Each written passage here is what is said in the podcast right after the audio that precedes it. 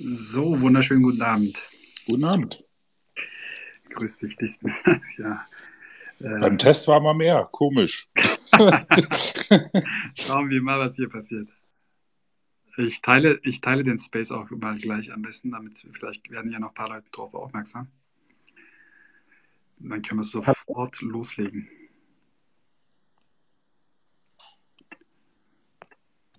Herr Kramer?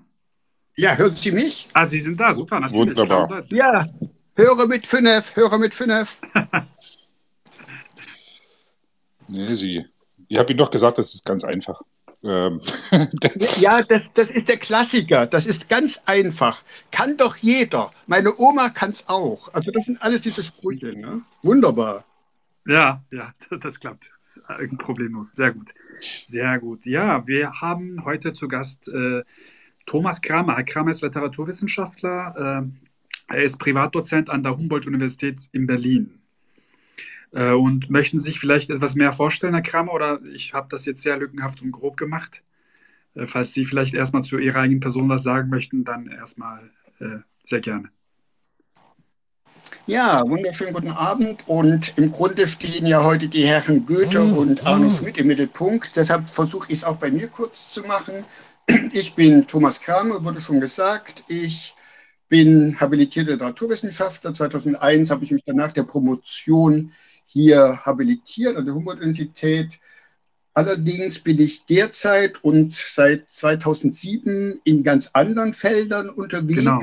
eigentlich an Schnittstellen jenseits der Literaturwissenschaft, vor allen Dingen an kulturhistorischen Ausstellungen beteiligt. Das hat eigentlich so richtig eingesetzt 2010 mit der ersten deutschen Ausstellung zu T. Lawrence, zu dem Mythos Lawrence von Arabien. Das war die Eröffnungsausstellung in Köln vom Rautenstrauch-Jost-Museum. In diesem Jahr im Herbst schließt sich dieser Kreis. Da kuratiere und entwickle ich die große Ausstellung Das Herz des Orients gewinnen, wo ich mit verschiedenen Communities und Religionsgemeinschaften mal das Werk Karl Mays auf Stereotype, Vorurteile und so weiter abklopfe. Das passiert also ab dem 15. September hier in Berlin. Parallel dazu wird es ein Buch geben zur aktuellen Karl-May-Debatte. Das ist so der Kreis, der sich da schließt. Zwischenzeitlich habe ich für andere Museen, für das DB-Museum in Nürnberg und so weiter, mhm. Ausstellungen kuratiert. Das ist vielleicht äh, noch ganz interessant. Arno Schmidt bewegt mich seit den 90ern nochmal ganz extrem, aber da können wir vielleicht im Laufe des Gesprächs drauf zurückkommen. Ach, und ich habe noch, eine Schuld zu hab noch eine Schuld zu begleichen. Und zwar möchte ich ganz herzlich Rudolf Werder gründen, äh, grüßen. Der äh, hat sich entschlossen, doch bei Twitter zu bleiben. Und ich habe ihm dafür versprochen, wenn er das tut, dann grüße ich ihn heute. Das ist hiermit. okay, sehr cool. Ich weiß nicht, wer das ist, aber schöne Grüße auch von uns. Doch, den kennen wir schon, aber leider ist er nicht im Space. Wie, wie, heißt, wie heißt er noch? Rudolf Werder. Rudolf Werder einer unserer treuen Follower eigentlich. Äh, also mir, mir ja? sagt der Name erstmal nichts, aber okay. Macht nichts. Aber Bei deinen vielen Followern ist das auch kein Wunder. Ja, genau. Aber er hört sich ja vielleicht danach an und dann denkt er nicht, der Kramer, diese untreue Tomate hat mich vergessen. Das können wir ja auch nicht riskieren. gut, gut. Die Grüße sind somit bestellt. Sehr gut. Ja, welchen Text, Text wollen wir uns heute vornehmen? Es geht um den Text äh, Arno Schmitz, Goethe und einer seiner Bewunderer. Und wie wollen wir ins Thema einsteigen? Also ich würde einfach sagen, äh, einfach loslegen. Äh, und äh, warum hat, hat, hat Arno Schmidt sich überhaupt mit Goethe beschäftigt und warum auch auf diese Weise? Das ist ja alles schon sehr interessant. Und überhaupt auch sein Umgang mit Goethe ist ja total interessant. Das, das ist eine Hassliebe, die er entwickelt hat. In jungen Jahren hat er, glaube ich, Goethe eher verehrt als gehasst, aber im weiteren Verlauf seines Lebens, wo er sich hier auch selbst als ich sag mal, Genie entdeckt hat äh, und als äh, Schriftsteller auch behaupten konnte, äh, ist, glaube ich, auch dieses, ja, so, so vielleicht so, so ein ja, Neid entstanden dadurch. Äh, würde ich jetzt einfach mal so in den Raum werfen. Sie können mich, mir gerne nachher widersprechen, Herr Kramer. Und dann, ja, verfasst er einen solchen Text und warum und wieso und weshalb? Ja, ähm, wir können es ja ein bisschen wie mit der Sendung mit der Maus halten, wieso, weshalb, warum. Ja.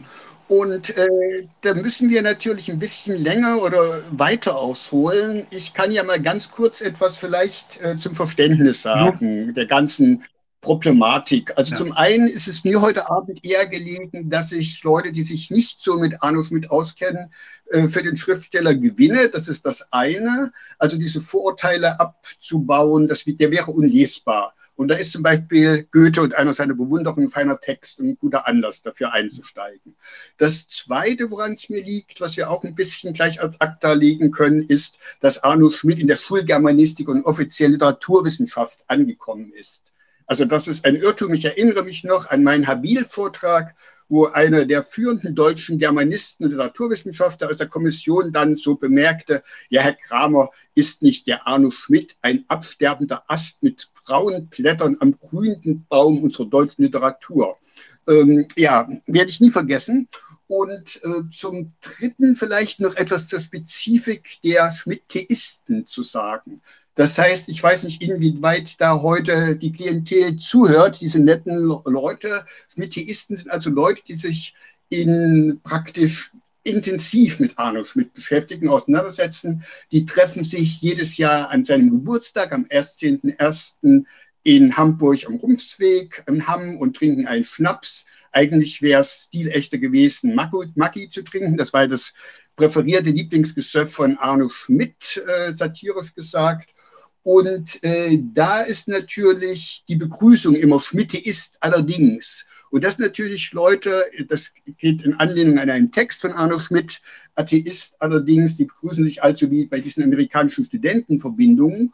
Und das ist nochmal eine Gruppe, ähm, die, sagen wir mal, sehr speziell ist und äh, die natürlich alles von und über Arno Schmidt wissen.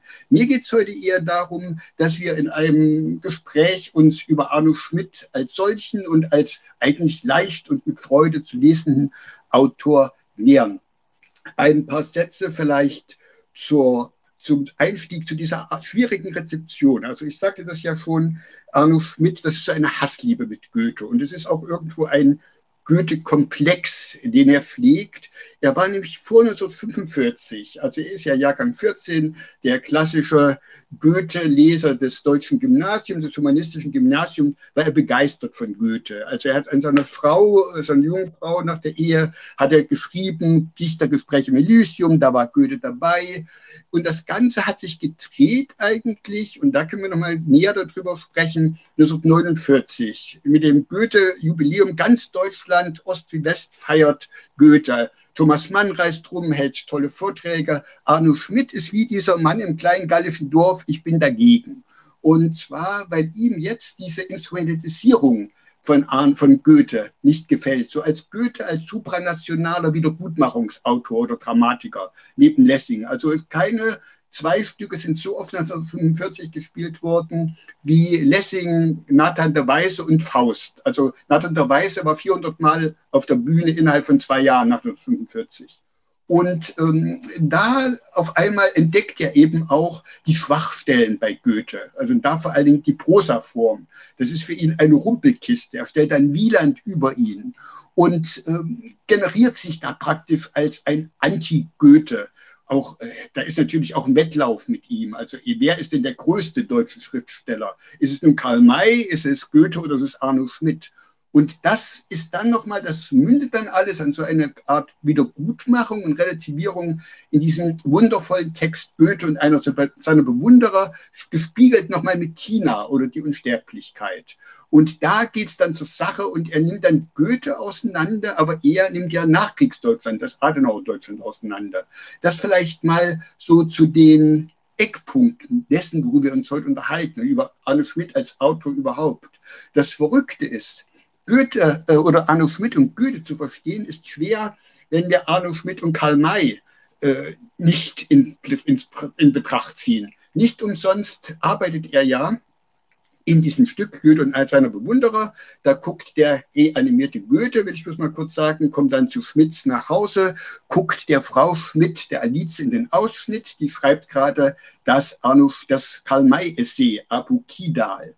Und äh, das ist kein Zufall. Also ich muss bei Schmidt immer dran denken, äh, das ist so äh, wie es gibt dieses äh, Zitat, es gibt nur zwei Enten, Hegel und Karl May, alles dazwischen ist eine unreinliche Mischung.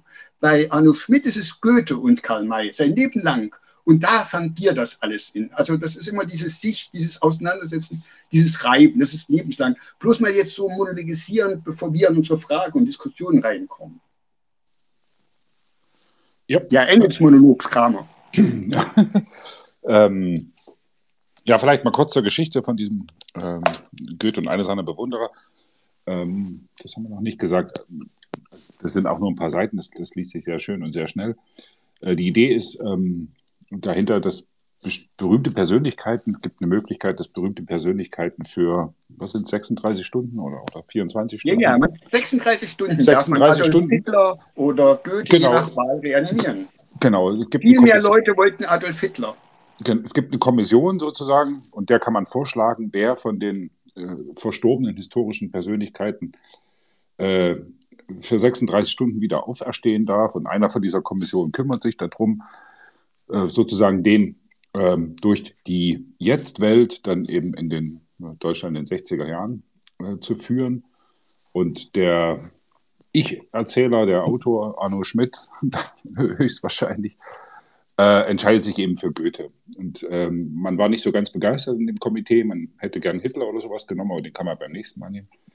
Ähm, und äh, es ist ziemlich abstrus. Also man streitet sich dann auch um das Budget. Es geht um 66 Mark, ähm, die sozusagen für diesen Goethe-Tag oder diese Goethe 36 Stunden reserviert sind, wovon sich Arno Schmidt aber, glaube ich, mindestens 50 Euro einsteckt und nur 16 Euro ausgibt. Ja, er versäuft das mit Goethe. Genau, ja, oder er versäuft es am Ende mit Goethe. Ähm, und ähm, ja, also die Geschichte geht dann eben äh, um diese 36 Stunden, ähm, die, die Goethe wieder äh, zum Leben erweckt. Die sind aber an sich relativ unspannend. Äh, jetzt würde ich jetzt sagen, also äh, er möchte weder sein Elternhaus sehen in Frankfurt oder sein Geburtshaus, weil das ja nichts mehr mit seinem Geburtshaus zu tun hat, noch sonst irgendwas machen. Eigentlich möchte er gar nichts außer Frauen in Ausschnitt gucken. Sag ich jetzt mal ganz provokativ und böse. Sie dürfen gerne widersprechen, Herr Kramer. Ähm, aber ansonsten ist es, äh, ja, sind 36 Stunden mit ein bisschen Essen ähm, und dann verschwindet Goethe wieder ohne großen, ähm, großen Aufriss. Interessant ist die Pressekonferenz dazu. Das, das fand ich super. Äh, mit, mit tollen, tollen Fragen. Ähm, ja, also so, so viel dazu. Also das war das Ende davon ist, dass eine Pressekonferenz abgehalten werden muss und Journalisten Fragen stellen dürfen. Ja, und die Journalisten sind natürlich alle ziemlich enttäuscht vom Ergebnis. Die hätten sich ja. ganz anderes, ganz anderes erwartet. Und das Interessante ist, kommt in vielen Sachen, geht er mit Goethe tatsächlich dann konform bei diesem Spaziergang. Es geht durch Darmstadt, was eigentlich, er war ja damals Mitglied der Darmstädter Session, also einer Künstlerratenvereinigung. Und es geht halt um die Dinge Nachkriegsdeutschlands, um Wiederaufrüstung, um Atomkrieg und so weiter. Und unspektakulär ist es insofern, äh, der Schmidt hat mal von sich behauptet, seine Texte wären gedankenreich und tatenarm da hat er sich immer orientiert an seinem großen Vorbild und eben auch von Goethe so begeistert gelesen, James Fenimore Cooper. Also der ja tatsächlich ja. auch im Mittelpunkt die Landschaften gestellt hat, die Gedanken seiner Protagonisten. Es gibt ja in den Urfassungen, also in den englischen oder in den äh, direkt verfassten Geschichten von Cooper endlose Dialoge über Religion. Und so hat es eben auch der Arno Schmidt gedacht. Der will also mitdenken, assoziieren und will zum Mitdenken provozieren aber natürlich, äh, dass da viel, also er erwähnt dann eben auch äh, einen der erweckten Literaten, der dann in Bordell verschwunden ist und krölend dann aufgetaucht ist und wieder ins Elysium zurück ist.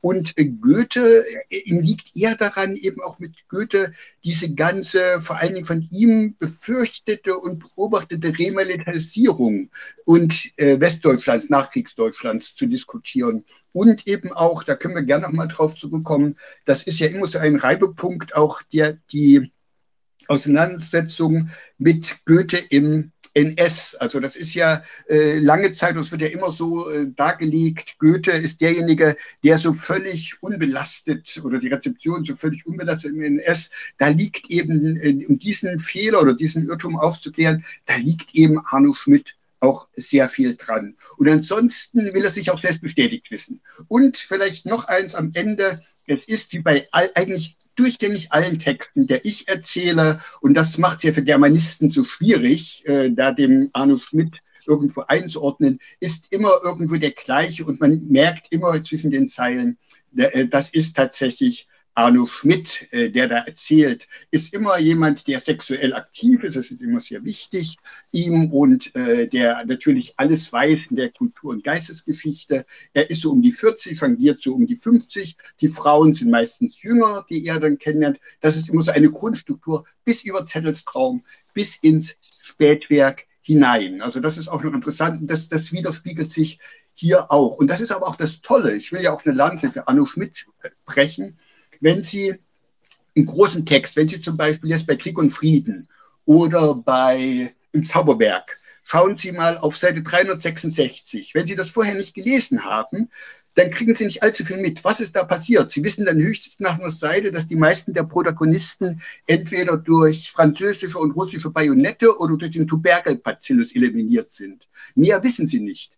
Wenn Sie bei Arno Schmidt lesen, dann haben Sie immer die Hoheit über den Text. Sie können also einsteigen und sind sofort drin. Sie verlieben sich in die, in die Texte. Und das ist eben auch bei Goethe und einer seiner Bewunderer der Fall. Und es bietet wirklich einen guten Ansatz, dann Arno Schmidt auch weiterzulesen. Sie sehen, ich mache ein bisschen Werbung für Arno Schmidt. Für Goethe habe ich vielleicht in dem Kreis gar nicht nötig, Werbung gemacht. Genau. Ich habe mal so ein paar, ähm, ein paar Sachen aus der Presse gekommen, die finde ich einfach witzig. Die zeigen auch, wie gesagt, woraus da hinausläuft. Frage 8. Äh, Journalist CDU sichtlich auf Propagandamaterial aus. Da sind die Fragen, was hält er A von der Außenpolitik des Bundeskanzlers? Antwort nichts. B von der Einführung der 49-Prozent-Klausel. B, also Antwort nichts. Äh, vom Aufstand in Ungarn nichts. Ähm, geht dann weiter über Frage 9. Was vom Mitbestimmungsrecht äh, hat ein Journalist Welt der Arbeit gestellt? War nicht erwähnt worden, war die Antwort äh, in Klammern, jetzt habe ich es mit dem DGB, äh, DGB verdorben. Ich nehme aber an, wenn ich mir so alles überlege, er wäre dagegen. Äh, oder hält Goethe einen Krieg für möglich und wann? Unbekannter ganz in Schwarz gekleidet, ja, bald.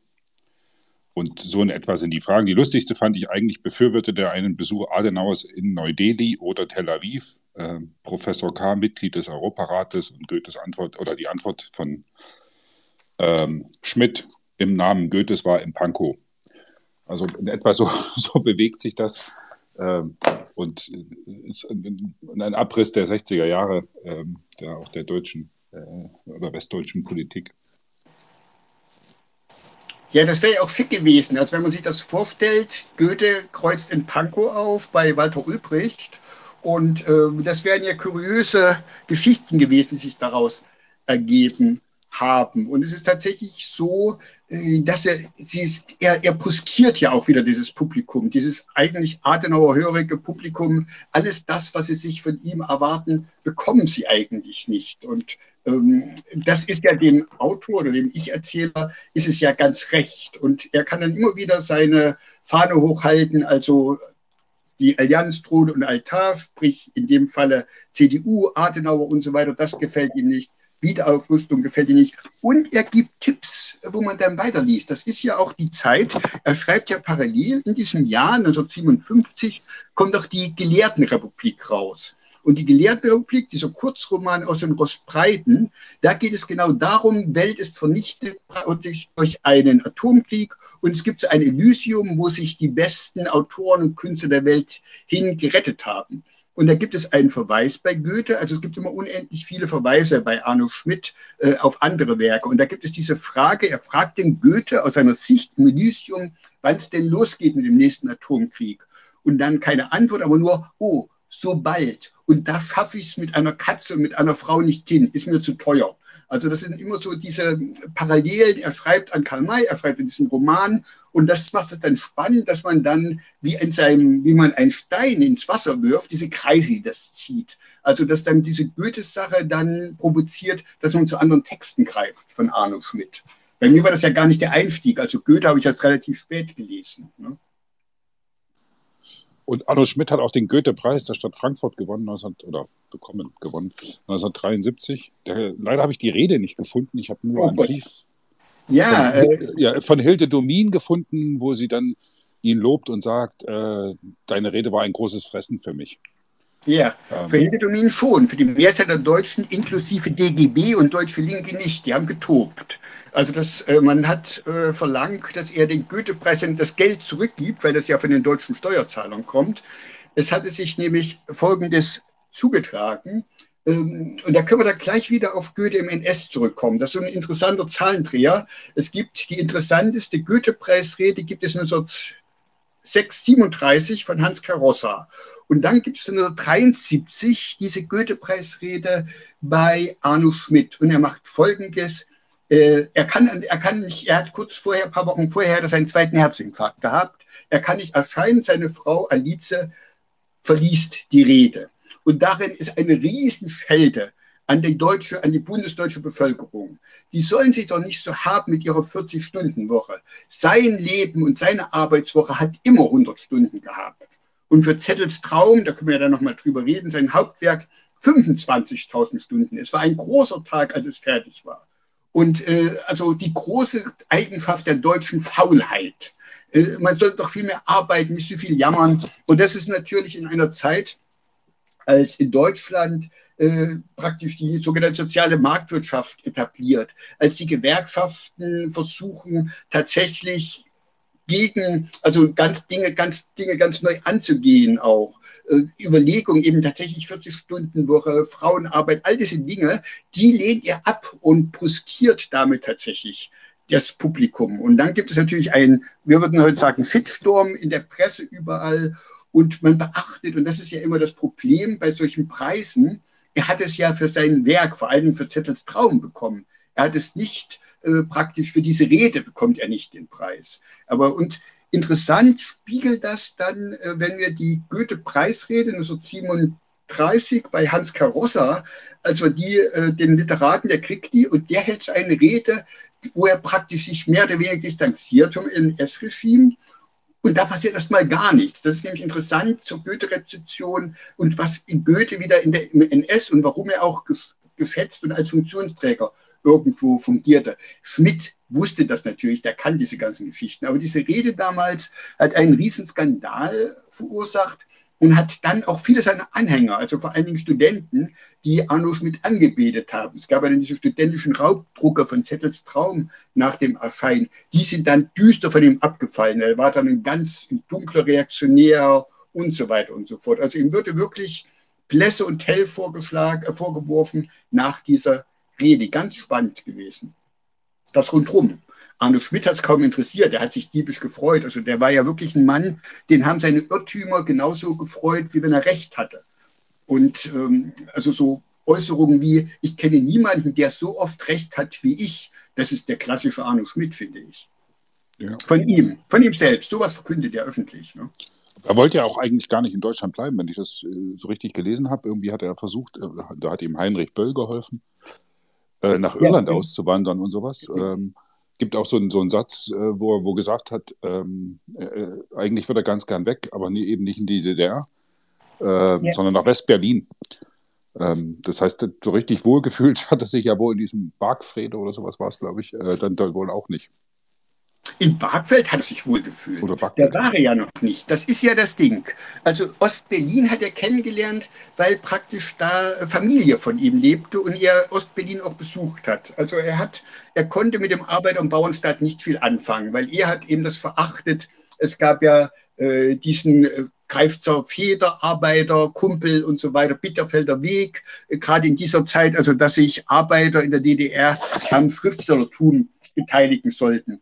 Und das hat er natürlich äh, verachtet. Und auch praktisch, er geht dann durch die Stalin, damals noch Stalinallee, Anfang der 50er Jahre, und dann guckt er in den Schaufenster und denkt, ah, wunderbar viele Bücher. Und dann sieht er, das sind alles Stalins Werke, die da stehen, und Lenins Werke. Und er ist völlig erschüttert. Also DDR war für ihn keine Alternative.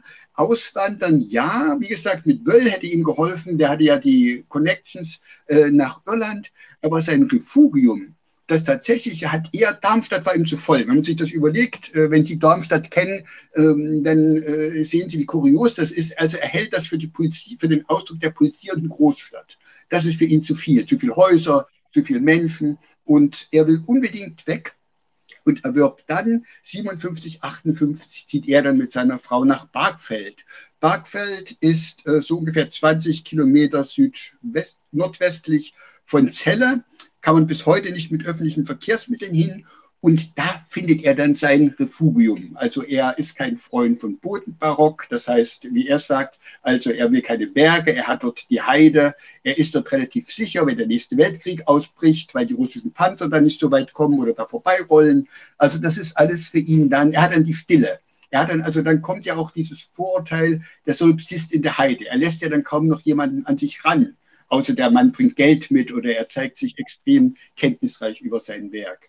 Aber in dem Moment, also dann sind diese Auswanderungspläne nach 57 sind dann auch vom Tisch.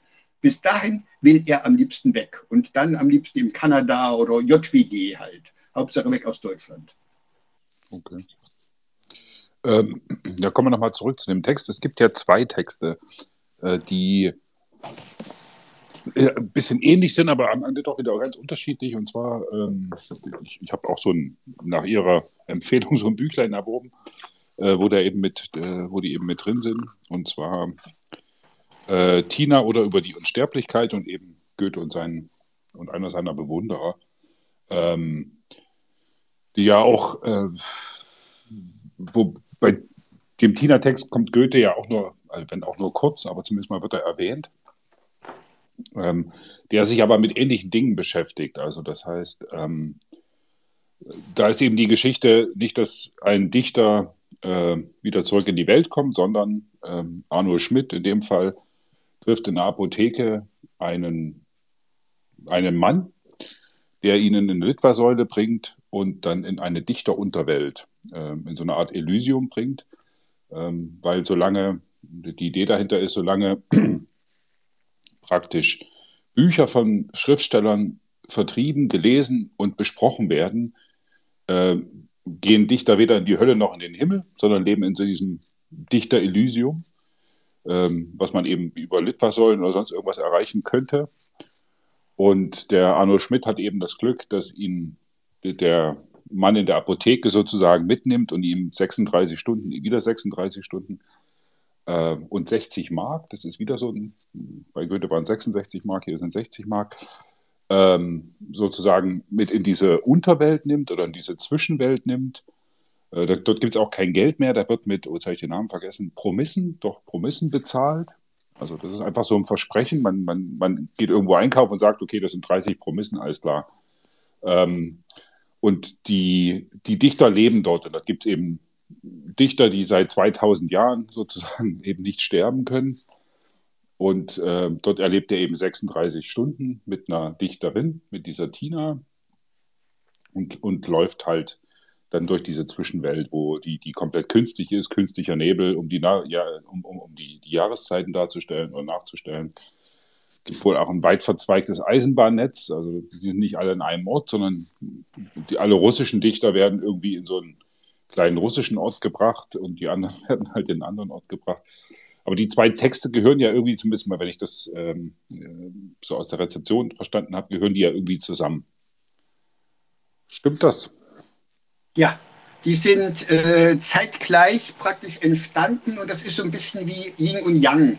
Ähm, also es geht ja um die, es werden die gleichen Dinge verhandelt auch. Also um praktisch, was bringt Dichtung? Was ist der Sinn von Literatur? Wie weit soll sich der Autor mit seiner Zeit auseinandersetzen? Soll er mit dem König oder dem Priester gehen?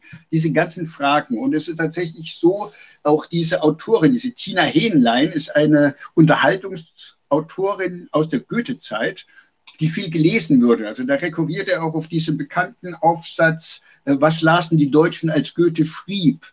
Und ähm, das gibt eben auch wieder dem Arno Schmidt Gelegenheit. Er ist diesmal, also ich erzähle das diesmal Junggeselle und er hat natürlich unendlichen Sex äh, mit der äh, Tina Hähnlein, mit dieser Protagonistin, die da in diesem Elysium lebt. Und sie muss ihn auch immer loben, was er für ein toller Kerl ist. Also eigentlich äh, aus heutiger Sicht recht piefig. Und das Problem ist, er zeigt einfach auch, dass dieses Leben auf Ruhm oder dieses dichterische Ruhm dass das eben sehr problematisch ist. Und da leben tatsächlich unter, das muss man sich mal vorstellen, da leben unter der Erde, leben alle Autoren, die noch irgendwo schriftlich erwähnt sind. Also wenn die irgendwo, was irgendwo noch ein Buch gibt, wo irgendwo was auftaucht, das äh, ist dann, äh, da ist der Autor dazu verdonnert und verdammt, so lange in, diesem, in dieser Unterwelt zu leben. Und dann tauchen eben seine, Spezies auf, Leute wie Felix Dahn oder wie ähm, irgendwie Platen und so weiter, die laufen dann alle da unten rum und natürlich in bürgerlichen Berufen inzwischen und er diskutiert dann auch im Hin und Her wieder den Sinn und Unsinn von der sogenannten Unsterblichkeit. Also dieses, was bringt das eigentlich? Und es ist das Schöne daran da gibt es dann eine, das ist eine, da bezieht sich wieder direkt auf Goethe, es gibt eine riesen Tafel und da drängeln sich die Menschen, also die da unten leben, die Dichter alle drumherum und lesen, wie oft sie noch erwähnt mhm. werden und ob sie denn noch irgendwo, ob sie noch irgendwo eine Rolle spielen, weil sie harren jetzt alle drauf. Sie wollen unbedingt alle in dieses Nirvana springen, in das ewige Nichts, weil sie das so satt haben, da unten rum zu äh, flanieren. Und äh, da ist auch dann Goethe. Und Goethe hat natürlich keine Chance. Also Goethe äh, dann 200, heute 200.000 Mal erwähnt, davon 198.366 Mal falsch. Also das ist so dann der Klassiker, praktisch, wo auch dann auch Goethe wieder eine Rolle spielt. Es ist praktisch so das, das Gegenstück zu Goethe und einer seiner Bewunderer. Und es hat tatsächlich eben auch, dann ist parallel parallel entstanden und deshalb dieser schöne, dieses schöne Ende praktisch, dieses ähm, Resümee, was man haben sollte für ein sorgenfreies Leben, in Stall gehen, rammeln, CDU wählen, äh, für Atomrüstung stimmen und wenn ein berühmter Mann vorbeikommt, in Stall verschwinden, da folgt ihr dir sicherlich nicht. Also das ist so das Rezept, was er Autoren gibt, damit sie nicht zu lange da unten verweilen müssen. Also auch ein toller Text und eben auch sehr humoristisch. Also ich find, empfinde den als satirischer, bissiger sogar teilweise als den Goethe-Text. Ja, fand ich auch. Er hat, hat auch eine Skizze dazu gemalt und sowas. Also ich finde es ja schon witzig. Also muss man ihm lassen. Der hat sich da schon damit äh, beschäftigt. Äh, mit dem, mit, mit, diesem Thema, ja.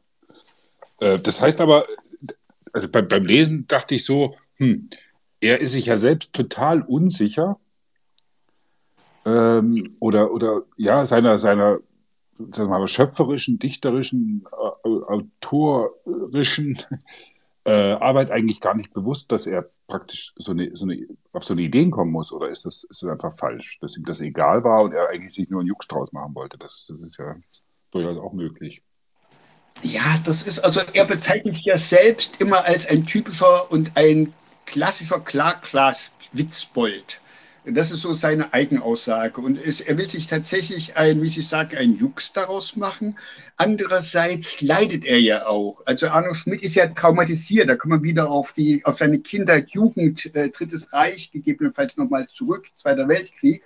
Und er leidet eben gerade noch in dieser Zeit, dass er nicht genügend gewürdigt ist. Also das, bei ihm klafft ja tatsächlich im Unterschied zu seinem von ihm verehrten romantischen Autor Fouquet klafft ja die Schere zwischen öffentlicher Aufmerksamkeit von der breiten Masse und äh, der Aufmerksamkeit äh, bei seinen Schriftstellerkollegen unglaublich weit auseinander. Also diese Zeitgenossen äh, wie Alfred Anders zum Beispiel, wie Böll oder Krass oder Walser, die in der Zeit jung waren, die wussten natürlich, also Arno Schmidt ist ein Primus inter pares. Das ist jemand ein ganz großer und ganz wichtiger aber die Verkaufszahlen seiner Bücher wie Leviathan und so, das bewegte sich dann zu 100er äh, Größenordnung, also 120 Stück, mal 130 Stück. Der hat ja diese vielen Funk-Essays und solche Essays geschrieben, eben auch so kurze Sachen wie Goethe und einer seiner Bewunderer. Und das hat er natürlich auch immer raushängen lassen. Also er ist zu Unrecht verkannt.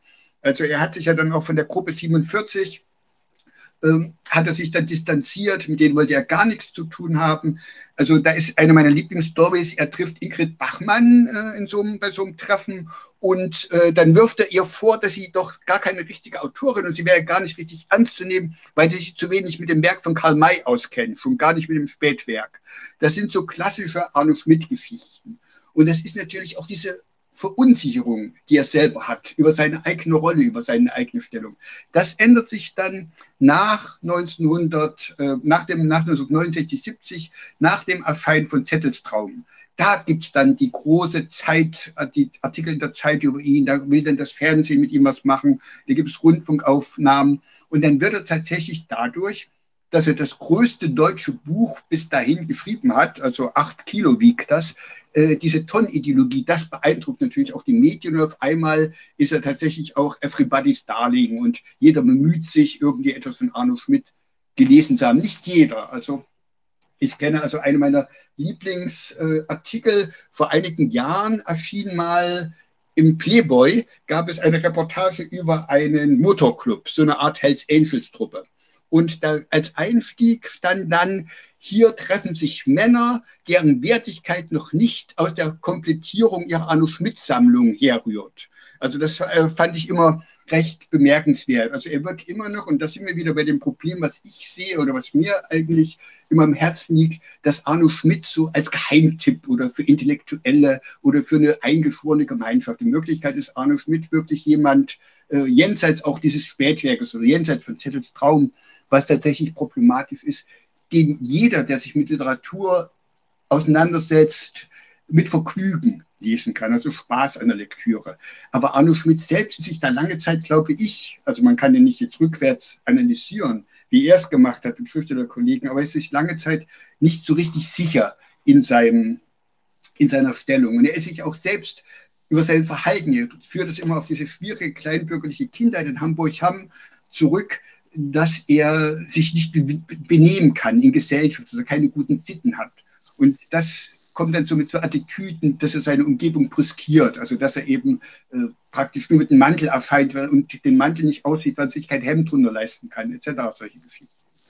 Ja. Und wie kommt diese eigentlich diese Karl May Fixierung, Liebe, wie auch immer. Ich meine, Arno Schmidt war aber auch der, der irgendwie Winnetou als latent schwul, nachdem er sich auch noch mit äh, Psychoanalyse beschäftigt hat, hat er Winnetou als latent schwul bezeichnet. Äh, wie, wie, kam er denn zu Karl May? Also ähm, eigentlich. Das ist ganz spannend. Also Arno Schmidt behauptete ja, er hat, ich habe neulich gehabt, ging eine Meldung durch eine Presse, ein Junge hat mit zwei Jahren lesen gelernt, komplett, ich glaube in Indien. In, und Arno Schmidt hat ja immer behauptet, er hat mit drei Jahren lesen gelernt. Und er hat folgendermaßen lesen gelernt. Bei seiner Schwester, die saß ihm gegenüber, er saß auf diesem Kinderstühlchen und sie hat ein Buch gelesen, was auf dem Rücken, also praktisch ein Buch gelesen und er hat lesen gelernt, indem er das da drüber geguckt hat und äh, was da auf dem Kopf stand und seitdem konnte er lesen. Und er gehört sehr früh, ist er dann Jules Verne und dann kommt auch ganz schnell Karl May und das er fasziniert davon, seine erste schriftstellerische Arbeit 1934 ist auch ein Aufsatz über Zapastis, also diesem persischen Großkönig, der im Spätwerk von Karl May in gewisser Rolle spielt. Das reichte ein beim Karl May Verlag, wird aber da abgelehnt oder das äh, wird nicht veröffentlicht. Und Karl May bewegt ihn dann bis in die letzten Werke, weil er Karl May eben auch als unterschätzt einerseits und überschätzt andererseits klassisch formuliert. Das ist, er macht immer so ein Gegenkanon auf. Es muss bei Goethe ist es halt, äh, das, was alle schätzen, ist nichts wert, aber das, was die wenigen schätzen, das ist großartig. Und bei Karl May gibt es ja diese Unterschiede. Es gibt dieses populäre Werk, dieses Winnetou-Welten und Nahostwelten. Und dann gibt es das Spätwerk. Und währenddessen eher die Kolportageromane, die Abenteuerromane bei Karl May irgendwo als indiskutabel diskutiert, sieht er Karl May mit seinem Spätwerk Adestan und Dschinnistan und im Reiche des Silbernen Löwen, Band 3 und 4, als den letzten Großmystiker unserer Literatur. Und dann passiert Folgendes, also das macht er schon, er schreibt dann in den 50er Jahren Essays, Essays über ihn, Abu Kidal, der Gewaltmensch, vom letzten Großmystiker etc. Und dann wird 1962 werden die Rechte frei an Karl May. Das heißt, der Mann ist 50 Jahre in den ewigen Jagdgründen. Und dann gibt es ja auch die Karl May Filmwelle rundherum mit Pierre Pries, Lex Barker, das beobachtet er. Und dann schreibt er ein Buch, Zitara und der Weg dahin, eine Studie zu Wesen, Werk und Wirkung von Karl May, wo er eben praktisch äh, dann die kühle These, die er von einem Amerikaner, von Ellbogen, äh, der schon lange Zeit zurückliegt, aufgreift. Karl May wäre schwul gewesen. Und er macht es dann auch auf eben an diesen Männerfreundschaften, an diesen Phallus-Symbolen, die da überall auftauchen. Und die Landschafts Landschaftsbeschreibungen, Landschaftsbeschreibungen, die alle irgendwo verkappte Penisse und Hintern sind, Ärsche, eine Welt aus Ärschen, schreibt man mal, äh, wäre bei Karl May. Und er hofft natürlich damit auch Aufmerksamkeit. Und das gibt natürlich dann auch den erhofften Skandal irgendwo, also diesen äh, Hausgott von Generationen von Jungen, äh, kennen ja dieses, äh, diesen Spruch äh, von Ploch als Shakespeare der Jungens.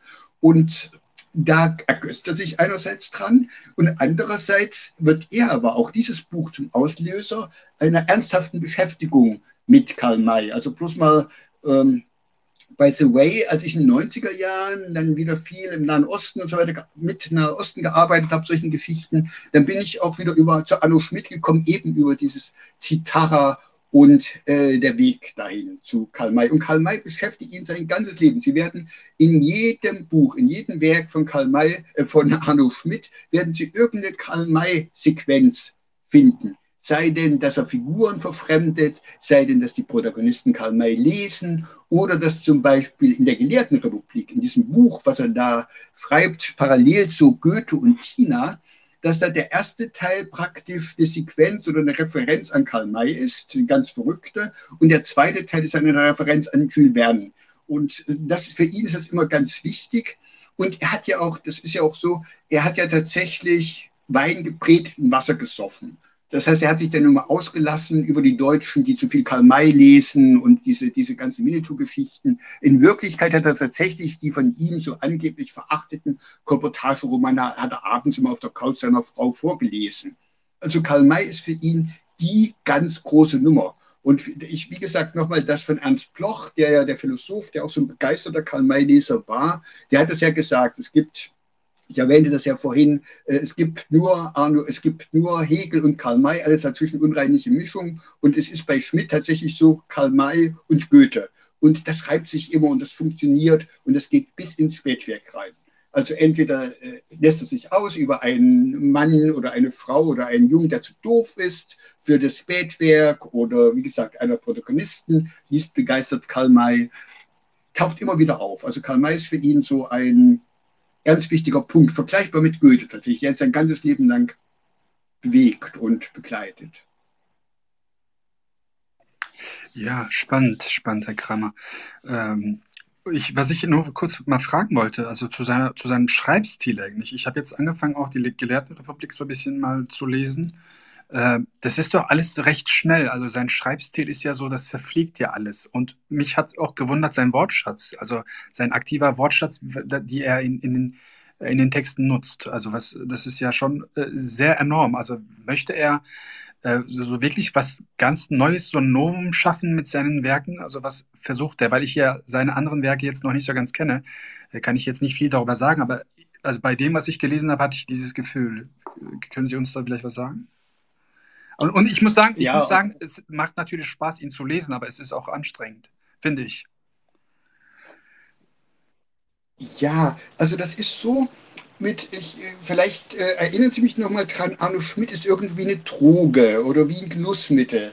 Und äh, schauen Sie Ihren ersten Kaffee, der hat Ihnen auch nicht geschmeckt. Oder vielleicht, als Sie das erste Mal Trüffel gegessen haben, da haben Sie gedacht, um Gottes Willen, ah. äh, dann doch lieber ein Döner oder ein Beefsteak. Okay. Und das, äh, sie lassen sich drauf ein. Und dann wird man irgendwann abhängig. Und das ist dann tatsächlich wie LSD, bewusstseinserweiternd. Aber der Vorteil zu solchen Drogen ist, wenn Sie irgendwelche Tabletten reinwerfen, da verblöden Sie mit der Zeit. Bei Arno Schmidt gewinnen Sie dazu. Äh, das ist das Wunderbare daran. Und dann ist natürlich auch, ich komme da gleich nochmal auf dieses Problem der Form zurück. Und dann ist es ja auch so, die erste Zeit, also wenn man sich, bei mir war das so, in den 80er Jahren, 82 brachte äh, der Hinsdorf Verlag in Rostock und äh, Leipzig Reklam Verlag brachten zwei schmale Bücher zu Arno Schmidt raus. Aus dem Leben eines Fauns, das war eine Sammlung von Kurzromanen, und vom Grinsen des Weißen, das waren diese Funkessays. Weil da gab es zu der Zeit nichts greifbar aus DDR-Verlagen. Und ich weiß noch, kommt damals mein Kumpel Mirko mir entgegen und sagt, du, da gibt es so einen ganz verrückten Typen, musst du unbedingt lesen. Und dann haben wir uns, ich habe die Sachen noch da, die sind völlig zerfallen. Dann haben wir das hoch und runter gelesen. Und dann hat man erstmal, hatte ich dann mit äh, über 20 Jahren nochmal so eine Art literarische Pubertät. Das heißt, man fühlt sich wie in der Pubertät irgendwo allen anderen überlegen. Alleine durch dieses, man, man hat nur alleine Recht. Man unterhält sich eine Zeit lang nur noch in Arno Schmidt-Zitaten. Und jemand, der Arno Schmidt nicht kennt, der ist des Umgangs nicht recht würdig und so weiter und so fort. Äh, das flacht dann irgendwann ab. Also das, äh, da wird man schnell auf den Boden der Tatsachen geholt. Ich will bloß sagen, Arno Schmidt und dann der Schreibstil. Das Interessante ist, dass in diesen in DDR erschienenen Büchern noch nicht dieser Schreibstil so deutlich erkennbar ist. Weil auch da passiert genau in dem Jahr, in dem, Sie, in dem wir uns jetzt bewegen, Goethe 57 passiert etwas. Wir haben noch den Goethe, wir haben den Tina, wir haben die Gelehrtenrepublik. Und im nächsten Jahr gibt es dann den Roman Kaff. Kaff ähm, und dieses Kaff auch Mara Crisium. Da fängt es dann tatsächlich an mit seiner Ethym-Theorie. Und schon in den, in den Texten, die Sie gelesen haben, also er hat diesen unglaublichen Wortschatz. Er hat auch dieses, er bezeichnet sich ja selbst als Gehirntier. Er kennt die Literatur des 18. Jahrhunderts. Da kommt auch vieles her und des 19. Jahrhunderts aus dem FF. Und er zieht da auch draus. Und dann bearbeitet er auch. Also er ist immer ein Gegner der, der Duden-Norm, nennt er das. Also er schreibt phonetisch, häufig, wie er es, wie man es hört. Er beachtet auch nicht Satzzeichen und er arbeitet an diesem Text, weil er eben auch, und das wirft er unter anderem auch Goethe, Schiller, der deutschen Klassik vor, mit Ausnahme von Wieland, dass seit Wieland, der eben versucht hat, da zu arbeiten, in Werken wie Aristipp zum Beispiel, wäre nichts Bedeutendes mehr, außer mal ein bisschen beim Expressionismus, mit der deutschen Sprache, mit der Prosaform passiert. Und er will das jetzt revolutionieren, indem er sich nicht an diese Vorgaben hält. Und dann entwickelt er diese sogenannte Ethym-Theorie, also entwickelt eine eigene Theorie, die ist übrigens auch in der DDR damals in diesem kleinen Bändchen aus dem Leben eines Fauns mit abgedruckt. Er entwickelt eine Ethym-Theorie, wo er die Verschreibkunst begründet. Das heißt, es ist psychoanalytisch, meint er, bedingt, dass man äh, freudianisch diese, diese freudschen Versprecher, das führt er tatsächlich dann aus, dass jedes Wort oder jeder Satz ist nochmal unterschwellig sexuell konnotiert. Und je älter der Autor wird oder je älter wir werden, desto eine größere Rolle spielt das. Und dann schreibt er tatsächlich mit Unterstrichen, dann äh, mit Verschreibungen und so weiter, arbeitet dann in diesem Text. Und das ist dann tatsächlich auch von ihm gewollt und provoziert dieses besondere Schreiben. Dann, also ein Höhepunkt erlebt es tatsächlich in Zettels Traum, ein Riesenbuch vom Konvolutier und dreispaltig, wo dann tatsächlich auch parallel noch das, die Gedanken der Protagonisten, die Landschaft parallel äh, erklärt wird und wo sich dann die Leute unterhalten. Und das ist Zunächst erscheint es anstrengend, aber wenn man sich darauf einlässt, ist es natürlich am Ende, ich sage das mal ganz salopp, und ich, wir sind ja nicht in Literaten, wir sind nicht im Kreis von Geisteswissenschaftlern, äh, zumindest nicht im Großen oder Literaturwissenschaftlern. Es ist tatsächlich mit Loriot ein großer Spaß für die ganze Familie, wenn man sich einmal darauf einlässt. Ja, vielversprechend, vielversprechend.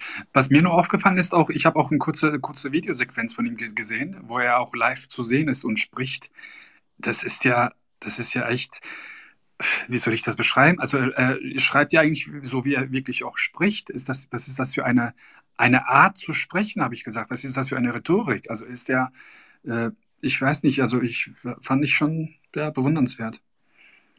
Auch, aber auch irgendwo etwas, etwas ja, muss ich sagen, äh, ähm, also spießig, würde ich sagen.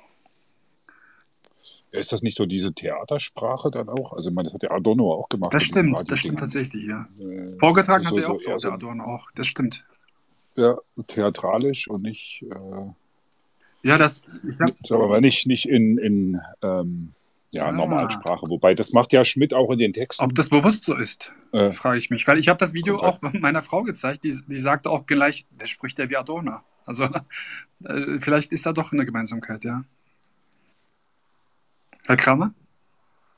Ja, das ist, ähm, ich bin ja froh, also ich äh, liebe das ja, wenn wir uns jetzt über Arno Schmidt äh, austauschen. Und ich finde ja dieses, also ich, ich war entsetzt, ich war erschüttert, als ich dieses Video das erste Mal gesehen habe. Es ist ja nur eine relativ kurze Frequenz. Er war ja medienscheu, äh, gibt ja nicht allzu viel Aufnahmen von ihm. Und das zum ersten Mal, also erst dieses Schlesische ohnehin, dann diese Diktion auch der Wörter und die Gestik, wenn Sie sich das angucken. Also dieses, wenn er so die Braue hochzieht, ja. könnte man Karl May nicht als einen unterschwelligen Homosexuellen bezeichnen. Also auch dieser, dieser Duktus, und das ist jetzt genau dieses Piefige und Kleinbürgerliche, was ich irgendwann eben auch von dieser, was das Heil dann auch irgendwann von dieser pubertären Sicht auf Arno Schmidt. Das ist irgendwo so ein anbetungswürdiger Typ. Er war und blieb in meiner Sicht, in meiner Perspektive auch ein verknuster Kleinbürger mit, Sex, mit, mit äh, Vorstellungen von Sexualität, die tatsächlich irgendwo tatsächlich aus dem, aus dem Kleinbürgertum äh, der Jahrhundertwende äh, zum 20. Jahrhundert stammen. Und äh, gerade dieser Umgang mit Homosexualität, das war für ihn äh, so besetzt und so irgendwo verknust alles. Also äh, heute, wenn jemand schreibt, jemand war homosexuell, ein Star oder außer beim Sport, ja, so what. Äh, für ihn war das eben ein großes Ding. Und wenn Sie sich das angucken, ganz interessant, wenn Sie im Hintergrund gucken, äh, aus dem Fenster. Er sitzt ja da vor der Fensterfront und dann sehen Sie, wie Alice, seine Frau, im Hintergrund einen Eimer über den Hof schleppt. Also die spielt dann schon mal keine Rolle, aber er sitzt da so ganz, äh, ja, völlig, völlig, er, er strahlt auch eine Aggressivität, eine Abwehrhaltung aus. Also, was wollt ihr jetzt von mir? Und das Interessante ist, äh, es gibt ja, er hat, sie hatten ja die Schmitzer, eine Haushälterin, und er hatte tatsächlich dieses Besucher- und Foto- und Mädchengesicht und im persönlichen, privaten Umgang, Kamera war aus oder der große Fan, äh, der ihn da äh, am, am Gartentor abfängt, war weg, dann soll er ein ganz netter, umgänglicher Zeitgenosse gewesen sein. Kann ich jetzt äh, nicht mehr beurteilen, aber er soll tatsächlich sehr freundlich gewesen sein und äh, sehr fröhlich auch diesen Eindruck vermitteln natürlich diese dreieinhalb Minuten Interview überhaupt nicht. Und da sieht man also auch die Knackpunkte bei Arno Schmidt. Also tatsächlich ist immer genau das, wo er gegen er ankämpft oder was er irgendwo überwinden will, auch bei den Lesern, es ist piefig irgendwo. Ich, mir fällt da wirklich immer so das, der Begriff piefig ein und Kleinbürger. Ja, interessant, okay. Ich ja, hätte das jetzt vielleicht anders ja, äh, beschrieben, aber piefig, ja, klar, kann sein, verstehe. Ja, interessant. Schiller?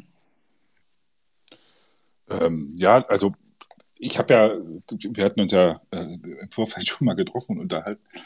Ähm, und es scheint ja irgendwie auch Arno Schmidt nichts mehr groß verlegt zu sein, oder? Also es ist gar nicht so einfach, irgendwie Bücher zu finden. Also bestimmt eine Gesamtausgabe da in, in diesem, in, aus diesem Museum ist mit Sicherheit kein Thema. Aber ähm, der gerät doch peu à peu einfach in Vergessenheit, oder? Also es findet nicht mehr statt, hatten Sie am Anfang auch gesagt, mit, mit, äh, dass er ja sowohl in, sozusagen auch in, in Schulen nicht keine Rolle spielt, wahrscheinlich nicht mal in diesem Bargfrede oder sowas. Ähm, das heißt, ähm, ja, also ist jetzt Ihre, Ihre Mission, äh, Arno Schmidt am, als Autor am Leben zu erhalten und ihn eben nicht aus diesem Elysium zu entlassen? Ähm, ja. gute Frage, gute Oder, Frage. Ist das wirklich in seinem Sinne? Und wenn das überhaupt in seinem Sinne ist, warum hat er überhaupt geschrieben? Das habe ich mich auch gefragt. Ja. Ja, genau. Also ich würde mir Sorgen um mich machen, wenn es meine Mission wäre, der Welt mit nahe zu bringen. Ich werde ja oft früher oft gefragt, ich hatte ja viel zu Kinder-Jugendliteratur gearbeitet, habe ein Handbuch Kinder-Jugendliteratur SBZ DDR mit rausgebracht und so weiter. Und da wurde ich dann auch oft gefragt, Herr Kramer, äh, was sollen wir denn lesen? Also, und da habe ich, also das ist meine Standardantwort, erstmal überhaupt lesen. Ob dann äh, Tolstoi oder Arno Schmidt oder Goethe oder Rowling äh, ganz oben steht, ist mir erstmal, wie der Berliner sagt, Stulle. Und zum Zweiten äh, Mission habe ich überhaupt nicht. Also ich bin, ich freue mich, wenn ich Arno Schmidt jemand nahebringen kann. Also wenn, wenn ich sagen kann, Mensch, lies das doch mal. Und da lernst du sehr viel über Befindlichkeiten äh, der Deutschen. Es ist ja auch ein historischer, es ist ja auch ein historischer Blick inzwischen auf die Befindlichkeiten Deutschlands nach 1945. Du, man wird nicht, also sagen wir so, meine Oma hätte gesagt, du wirst nicht dümmer davon, von Arno Schmidt, äh, Arno Schmidt zu lesen. Und Sie haben natürlich recht, dass, und das erwähnte ich ja eingangs auch, dass, er, dass es natürlich immer wieder Promotionen gibt über ihn, wissenschaftliche Arbeiten, dass er aber im großen Fokus, sag mal medial, das ist längst abgeebbt, diese Aufmerksamkeit, die er mit Zettels Traum da äh, verursacht hat. Und man kriegt natürlich seine Bände noch, der Fischer Verlag, äh, die sind recht wohlfeil, die Barkfelder Ausgabe gibt es noch, die wissenschaftliche Ausgabe. Und ab und zu ploppt das mal wieder hoch, das Interesse. Also vor einiger Zeit erschien der Briefwechsel mit seinem Epigon und seinem einzig anerkannten Schüler Hans Wollschläger. Da ging es vor allem auch wieder um Karl May. Deshalb erregt gab es da eine gewisse öffentliche Aufmerksamkeit. Ich weiß nicht, ob er im Literarischen Museum in nächster Zeit verschwinden wird. Und dazu ist es auch, man muss auch so dazu sagen, dass Ingo Schulz und solche Leute, also Gegenwarts, gerade junge Gegenwartsautoren, die reiben sich und setzen sich alle mit Arno Schmidt auseinander. Also sie werden kaum, wenn sie einen unserer jungen Schriftsteller oder sagen wir mal jetzt angesagten Autorinnen äh, gerade in Deutschland sprechen, äh, da wird ihnen jede, jeder wird ihnen irgendwann von Arno Schmidt und von seiner Lektüre vorschwärmen. Und ich glaube, ob er sich Gedanken macht, ich glaube schon, dass er sich in diese Klassikerreihe einreihen wollte. Dass er, da, da gibt es ja diese, gerade in diesem schönen Text ähm, von über Goethe, über den wir da eingangs sprachen, da gibt es ja diese Frage und da fragt ihn ja Goethe, da erzählt dann Goethe etwas über Karl May, den ja Goethe nicht mehr kannte, kennengelernt hat und so weiter. Da war ja dann schon zehn Jahre nach Goethes Tod, wurde ja erst Karl May geboren. Und dann äh, sagt er, ja, er war äh, der vorletzte Großmystiker unserer deutschen Literatur. Und dann fragt ihn äh, Goethe, wen halten Sie denn für den letzten Großmystiker? Und dann guckt ihn der Arno Schmidt nur an. Also er, das ist immer dieses, das, das, das schwirrt immer hin und her zwischen diesem übersteigerten Selbstbewusstsein. Und äh, ich glaube, er wird irgendwo, er wird nicht völlig vergessen sein. Es wird mal eine bestimmte Normalität des Umgangs mit ihm äh, einziehen auf dem Buchmarkt. Also er ist jetzt nicht der Bestseller. Dazu äh, ist er auch einfach zu anspruchsvoll, ist sehr stark in seiner Zeit verhaftet. Aber ich denke nicht, dass er irgendwo in der Juden untergehen wird, dass er irgendwo verweht, vom Windes verweht sein wird. Das denke ich nicht. Aber nochmal auf den Ausgangspunkt, ich habe nicht die Mission, also lest Arno Schmidt. Äh, das hatte ich mal als, als Junge. Ich hatte, ähm, bin in der DDR groß geworden und da gab es, äh, was ich mich dann auch sehr viel damit beschäftigt habe, diesen Kultcomic Mosaik mit den Digedax. Und da habe ich dann, als ich mit sechs, sieben Jahren, habe ich dann in der DDR, habe ich mit dem Stempelkasten, habe ich dann so äh, Lest Mosaik nur 60 Pfennig. Habe ich dann so auf Freiblöcke gemacht, habe das ausgeschnitten und ähm, bei den Nachbarn in die Briefkästen geworfen. Da hatte ich eine Mission. Die Leute sollten sich diesen DDR-Comic äh, angucken, gefälligst lesen. Soweit würde ich bei Arno Schmidt nicht gehen, aber mir ist es immer ein Vergnügen, wenn ich, sagen wir mal, Arno Schmidt-Städten in Görlitz beispielsweise, wo ihm ja viel mit der Stadt verbindet, wenn ich dann meinen Vortrag machen kann, so zu lebenslänglich auch vergänglich, diese Lieblingssequenz von ihm, was auch ein schönes Motto ist äh, für unser Leben, äh, dann ist das mir schon ein Vergnügen oder ein Uniseminar mal zu Arno Schmidt ist schon okay.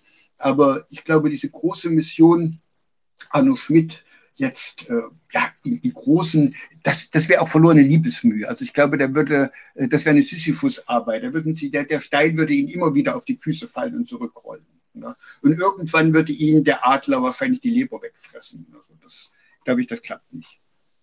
Okay. Das heißt also Arno Schmidt, ein ja, nicht typisch, aber ein, einer der westdeutschen, ähm, in dem Fall Nachkriegsautoren und ähm, dem Schicksal überlassen, also sozusagen. Ja, Ja, würde also, ich zusammenfassen. Es gibt, ja, also es gibt ja zum Beispiel, ich weiß nicht, kommen wir jetzt schon zum Ende oder haben wir noch ein bisschen? Wir aus? haben Zeit. Wir haben es gibt mindestens ja 30 Minuten. Ja, der, ja, also äh, da muss ich ja dran denken, ist heute 20.15 Uhr, äh, vielleicht für Teile der Zuhörer ist ja äh, das große Wiedersehen der Teilnehmer im Dschungelcamp. Und ähm, vielleicht will das die eine oder der andere 2015 dann äh, schauen. Und äh, dann ist ja der Konflikt, das ist ein typischer Arno Schmidt-Konflikt. Gucke ich mir jetzt auf RTL das große Wiedersehen beim Dschungelcamp an oder höre ich mir noch eine Viertelstunde an, was Schmidt, Schiller, Kramer etc. über Arno Schmidt zu sagen haben. Also das bringt ja dann vielleicht schon eine Gewissensnöte. Aber ähm, zum Beispiel, es gibt ja immer wieder so schöne literarische Reminiszenzen. Der Peter Walter beispielsweise, ein Autor, hat ein Buch geschrieben, Herrgott 2.0 ein heidnisches Symposium, wo er äh, dann tatsächlich, äh, die Story ist die, dass am 19. Todestag von Arno Schmidt kehrt der liebe Gott auf die Erde, steigt der liebe Gott in Gestalt von Arno Schmidt auf die Erde zurück und äh, taucht dann in Parkfeld, in diesem Nest, wo er seine letzten Lebensjahre zugebracht hat, taucht er dann in der Kneipe auf. Und dann wird darüber diskutiert. Also es gibt immer wieder Geschichten, die eben auch Arno Schmidt so von der Seite sich anschleichen und das ganz recht humorvoll die ganze Sache aufarbeiten. Also so ist es äh, dann nicht äh, tatsächlich. Und Arno Schmidt, Sie sagten es ja eingangs, er regt eben auch an, Autoren zu lesen. Das finde ich das Fabelhafte. Ich habe mir zum Beispiel im Zusammenhang nochmal mit Goethe und Drittes Reich habe ich mal nochmal das abgeklopft, diese Vorstellung, dass, dass Goethe doch so wenig NS-kompatibel war. Das war auf den ersten Blick. Aber ich arbeite ja sehr viel zu Nahosten und vor allem zum Ersten Weltkrieg, äh, Armenier im Ersten Weltkrieg, äh, Deutsche äh, im Nahen Osten und überhaupt. Und es gibt so das, eines der sechs meistverkauftesten deutschen Bücher, der Wanderer zwischen beiden, beiden Welten von, von Werner Flex und Walter Flex und äh, so das Standardbuch in Nazireich. Also ich habe hier die Feldausgabe, das ist äh, das 869. bis 914.000. Und da wird laufend fangiert, und das ist ja auch die Zeit, in der sich, in der sich Schmidt mit Goethe auseinandersetzt da wird laufend dann äh, praktisch, kommt dann im Einklang die wüstesten Landsknechtsprosa mit dieser, mit Goethe-Zitaten. Da wird dann seitenweise aus dem Divan zitiert und Nietzsche. Also das lässt sich alles schon sehr gut miteinander unterbringen. Und äh, da bei Arno Schmidt ist es eben dann auch, dann wird auch verständlich, dass er bestimmte Dinge wahrnahm oder nicht in der, in der Nazi-Zeit. Und Walter Flex, der taucht auch nie bei ihm auf, den hat er dann einfach ignoriert. Aber in der breiten Masse, und das war für mich jetzt nochmal interessant, auch in der breiten Masse ist es tatsächlich so, äh, dass es doch eine ganz andere Goethe-Rezeption gab, als die, die tatsächlich immer so dargestellt wird und die Arno Schmidt auch so wahrgenommen hat. Also er hat ja tatsächlich Goethe als so den anerkannten Autor, aber durchaus nicht als besonders NS-kompatibel ähm, wahrgenommen. Es gibt dann diese Briefe an Werner Morawski, das sind fiktive Briefe an den gefallenen Bruder seiner Frau, Alice. Und äh, da schreibt er dann eben, was machen wir denn mit Goethe im Schützengraben? Und da schreibt eben der fiktive, der ist dann schon in bei Smolensk 1943 gefallen, da schreibt dann der fiktive Moraski zurück, ja, im Schützengraben nützt mir Goethe überhaupt nichts. Und ich finde, das sind solche Impulse, die sich dann aus Arno Schmidt-Lektüre ergeben. Das finde ich das Wertvolle, oder sich irgendwelchen Autoren des 19. Jahrhunderts mehr zuzuwenden. Das bringt ja dann auch Lesevergnügen und das bringt dann auch Wissen über den Kontext. Unschätzbar finde ich es eigentlich, Arno Schmidt, wenn man sich über die Bundesrepublik der Nachkriegszeit ein Bild machen möchte. Weil da das ganze Areal von der Isetta äh, bis zum Rundfunk, bis Fritz Walter, das dann alles aufgeklettert. Und da finde ich das auch äh, praktisch, wenn jemand, sagen wir mal, ähm, Außerirdische landen und dann finden sie Arno Schmidt, das Steinerne Herz, also den ersten Roman, der übrigens auch die deutsche Teilung äh, thematisiert, dann könnte sie schon ein schönes Bild machen, was war damals in Ostberlin los und wie dachten die Westdeutschen und wie lebendig war noch das unheilvolle Nazi-Erbe und so weiter und so fort. Also das ist etwas, was äh, mich immer wieder animiert, auch bei Arno Schmidt mal nachzuschauen. Arno Schmidt ist ein bisschen wie so dieses äh, dieses Schlag nach bei Shakespeare. Das ist so bei Schlag nach bei Arno Schmidt. Sie finden eigentlich wunderbar äh, zu Arno Schmidt jeden zu allem hat er irgendwie mal seine Meinung geäußert. Ob wir damit jetzt konform gehen oder nicht. Aber es ist immer wieder anregend, Arno Schmidt zu lesen, finde ich. Mhm. Ähm, wir kommen ja beide aus der DDR, also zumindest in der DDR geboren. Äh, hat der in der DDR stattgefunden eigentlich? Ich kann mich da null erinnern, also ich, an den Namen. Ähm, also in der Schule sowieso nicht. Aber ähm, gab es da Arno Schmidt Bücher? Ja, ich habe mich, genau, da sprach ich ja von, ich habe mich zum Beispiel, äh, wir sprachen ja über das Dschungelcamp, äh, nochmal RTL. Und die Dschungelcamp-Siegerin, ich komme gleich zur DDR, ist Jamila, heißt mit Vornamen Jamila. Und äh, natürlich taucht nirgendwo zunächst oder in der RTL-Rezeption sowieso nicht auf, dass Jamila von Genghis Aitmatov war genau. Kanontext in der DDR. Also ja. das Abschied von Gulsari, was ich sehr schade finde, also nicht, dass es bei RTL nicht auftaucht, also äh, dass Lydia Jones sich nicht über äh, Genghis Aitmatov auslässt, das ist ja wenig erstaunlich. Aber ich finde, dass Genghis Aitmatov ist ein zu Unrecht ein bisschen Vergessenheit geratener kirgisischer Autor. Dann ja. bei, der, bei der Perestroika, der Tag des Jahrhundertweg, hat ihn eigentlich jeder, jeder gelesen. Aber so ist es auch mit Lektürekanon. Also in der Schule tauchte er, wie gesagt, nicht auf, war er nie in, in der DDR. Aber Leute wie Peter Hacks zum Beispiel, die waren begeistert von ihm. Und dann kommt das, was ich erzähle, dieses äh, Erlebnis, so 82, 83, kommen diese schmalen Bände vor von Arno Schmidt. Also als im Leben eines Fauns erscheint bei, im Reklam Verlag und Arno Schmidt vom Grinsen des Weißen ausgewählte Funkessays und haben einen diese etwas äh, richtungweisenden Nachworte nicht interessiert. Und dann konnte man sich natürlich Arno Schmidt unter der Hand besorgen, also Westverwandtschaft bringt ihn mit oder jemand borgt einem. Es geht ja die Legende, wir haben ja dann versucht, alles von Arno Schmidt dran zu bekommen. Und es geht um die Legende Zettels Traum, äh, wäre in der Leipziger Unibibliothek äh, vorhanden gewesen, im sogenannten Giftschrank. Aber Zeit der DDR hätte das einer der Oberen dieser Bibliothek fürs bei sich zu Hause gehabt. Weiß ich nicht, nicht nachprüfbar. Wildes Gerücht, aber er kommt natürlich insofern in der DDR irgendwo vor, aber eben nicht in der offiziellen Naturgeschichtsschreibung. Schade ist, dann kommt, und das ist vielleicht noch ein Tipp, auch wenn Sie sich jetzt ein bisschen mit Arno Schmidt beschäftigen äh, wollen, ohne da Fantastrilliarden auszugeben.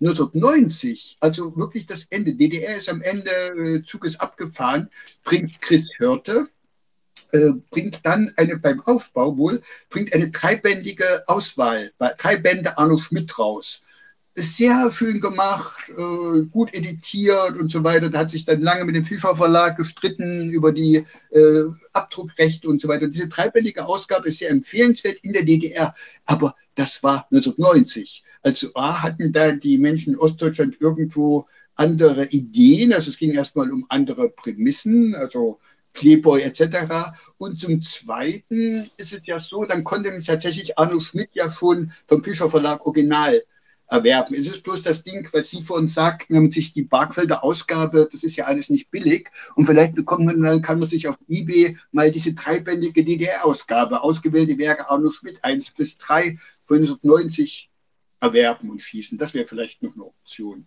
Aber in der DDR, man muss, ich komme da nochmal drauf zurück, also alle, alle DDR-Autoren, ob das jetzt Autorinnen, ob das Sarah Kirsch war, ob das Christa Wolf war, Peter Hacks, alle in größten Tönen von Arno Schmidt geschwärmt. Also da können Sie durch die Bank äh, Wolfgang Hilbig natürlich, das merkt man ja auch. Äh, Wolfgang Hilbig ist einer der Autoren, die wahrscheinlich äh, deutschen Autoren, dann lebt ja noch eine ganze Weile in der Bundesrepublik hier in Berlin, als er ausgereist war, die am meisten beeinflusst sind von Arno Schmidt in der offiziellen Literaturgeschichtsschreibung oder Diskussion kommt er nicht groß vor. Aber diese beiden Büchlein, die da erschienen, 82, also Anfang der 80er Jahre, die haben dann einiges auch nochmal ausgelöst, auch bei jungen Menschen.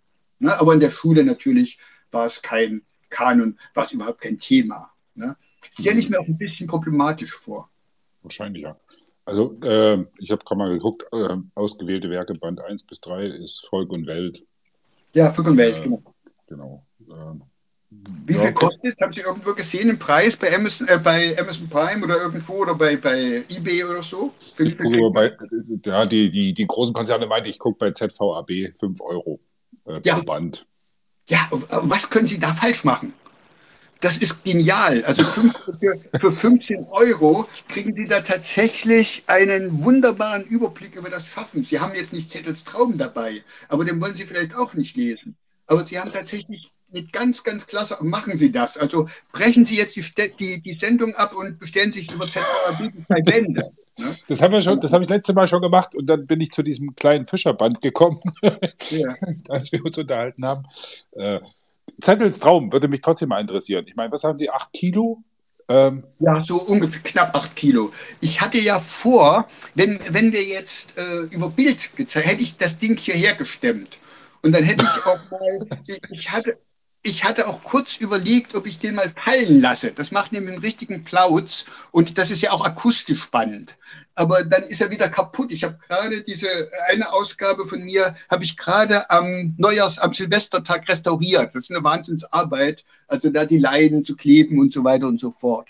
Und äh, ob man, man sollte, ist es Vorsicht, also mit Vorsicht zu genießen. Ähm, Alfred Anders oder wo, es haben immer wieder Leute zu Arno Schmidt gesagt, ich habe Zettels Traum gelesen. Und dann war eben also eine klassische Reaktion, sind Sie verrückt? Niemand liest Zettels Traum von A bis Z. Das sind ja tatsächlich eng bedruckte Seiten und ähm, er empfiehlt dann immer, da richtig reinzugehen in, diese, in diesen Text. Und er ist auch, es gibt ja tatsächlich diese Idee, oder es gibt dieses, dieses Diktum, ist Arno Schmidt Zettels Traum tatsächlich das größte, nicht bloß vom Umfang, vom Kilo her, das größte deutsche Buch? Oder ist es ein Eiffelturm aus Streichhölzern in Originalgröße gebaut? Also er hat ja da wirklich ein Jahrzehnt dran gesessen. Er ist nicht mehr rausgegangen. Er hat sich praktisch abwechselnd äh, von dem billigen Schnaps, von Tabletten und Kaffee ernährt, ähm, was natürlich auch dann Raubbau an seiner Gesundheit war. Und hat dann nur noch geschrieben. Also soziales Leben fand im Haus Schmidt dann nicht mehr statt.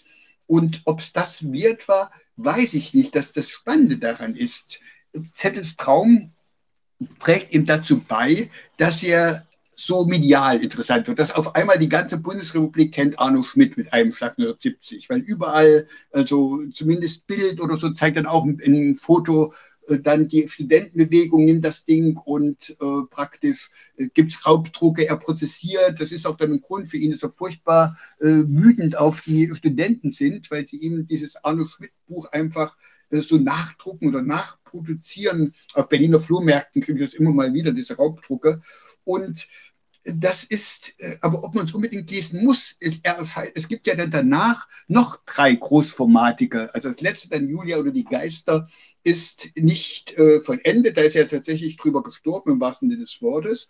Und aber Schule der Atheisten zum Beispiel, also was da danach stand, ist schon wieder viel gefälliger, ist schon wieder viel fröhlicher zu lesen, viel schwieriger, viel, mit viel weniger Voraussetzungen. Also natürlich, es gibt ja diese Projekte, liest man immer wieder, hört man, was machen wir, um unsere Ehe, die ein bisschen eingeschlafen ist, in der Kommunikation aufrechtzuerhalten. Da gibt es dann immer diese Geschichten. Wir haben ein Jahr lang zusammen Arno Schmidts Tellens Traum gelesen. Kann man machen. Muss man aber nicht machen. Vielleicht gibt es auch andere Wege, äh, da irgendwo äh, die ganze Sache äh, gut äh, zu wuppen. Aber Zettels Traum ist natürlich ist ein Ding, es ist ja eine Riesenauseinandersetzung mit Poe im Stil, also es gibt so, so, so, eine Mixtur. Er will also, das ist ja auch wieder äh, der, der Ich-Erzähler, also der übergreifende Ich-Erzähler, der allwissende Erzähler und empfängt dann ein paar Freunde, also ein Ehepaar mit ihrer jungen Tochter und äh, verbringt da einen Tag praktisch in Bartfeld. Das ist eindeutig, dass die Gegend wohnt mit ihnen. Und dann wird da diskutiert über Poe und über Joyce und über die englische Literatur und das alles praktisch. Er will das so ein Gegenstück zu Joyce Ulysses will er damit schaffen.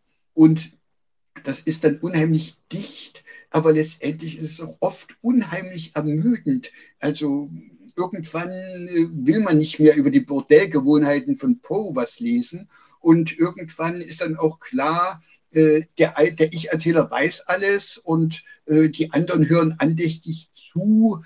Es ist also ein schwieriges Ding. Also man kann es natürlich damals, er hat ja befürchtet, äh, dass sich das nur Millionäre, Bankdirektoren und so weiter ins, äh, praktisch als repräsentatives Teil irgendwo hinstellen. Das ist nicht der Fall. Das wurde schon stark rezipiert. Aber es ist vielleicht nicht unbedingt als Einstiegswerk für Arno Schmidt geeignet. Da sind Sie schon besser dran mit so einem Fischerband oder wenn Sie diese wundervolle von Chris Hörte editierte, dreibändige DDR-Ausgabe und das ist für 15 Euro. Das ist unglaublich, was Sie da bekommen. Also das ist nochmal, äh, das ist äh, tatsächlich unschlagbar, ist dann vielleicht empfehlenswerter. Irgendwann sich Arno Schmidt, es ist ja, Fischer hat ja dann nochmal das Ganze als Taschenbuch rausgebracht. Das muss man sich mal überlegen. Aber das Ding ist auch noch so gewaltig, dass Sie das nicht in der U-Bahn lesen können. Also man kann in der Berliner U-Bahn eigentlich alles machen und lesen. Es wird niemanden verstören. Aber Sie kommen ja kaum durch die Tür. Und äh, insofern muss Zettels Traum vielleicht nicht anfänglich sein, muss vielleicht überhaupt nicht sein und ist vielleicht auch nicht so repräsentativ für alles andere rund um Arno Schmidt. Danke, das war ein schönes Schlusswort, würde ich sagen, oder? Äh, Sehe ich genauso.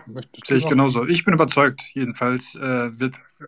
Ja, doch, also Arno Schmidt wird auf jeden Fall äh, jetzt zumindest eine Alternative bleiben, wenn ich nicht weiß, was ich lesen soll. ja, das, äh, da beneide ich Sie darum, mal nicht zu wissen, was man lesen soll. Das ist ja wundervoll. Und äh, vielleicht, also mir jetzt auch sehr gut gefallen, vielleicht hören wir uns im Herbst mal wieder zu Arno Schmidt und Karl May und äh, Freunden und so weiter. Also ich finde das alles ganz Sehr spannend, gern. diese Art der Auseinandersetzung, auch des kritischen Herangehens. Also vielen Dank auch diejenigen, die ausgehalten haben, äh, jenseits des Fernsehprogramms oder anderer Lektüre. Ähm, ja, hat mir Spaß gemacht. Sehr Vielen Dank. Wir haben zu danken. Vielen Dank. Danke, Herr Kramer. Dann wunderschönen ja. guten Abend. Wow. Ja, Ihnen auch. Tschüss. Tschüss.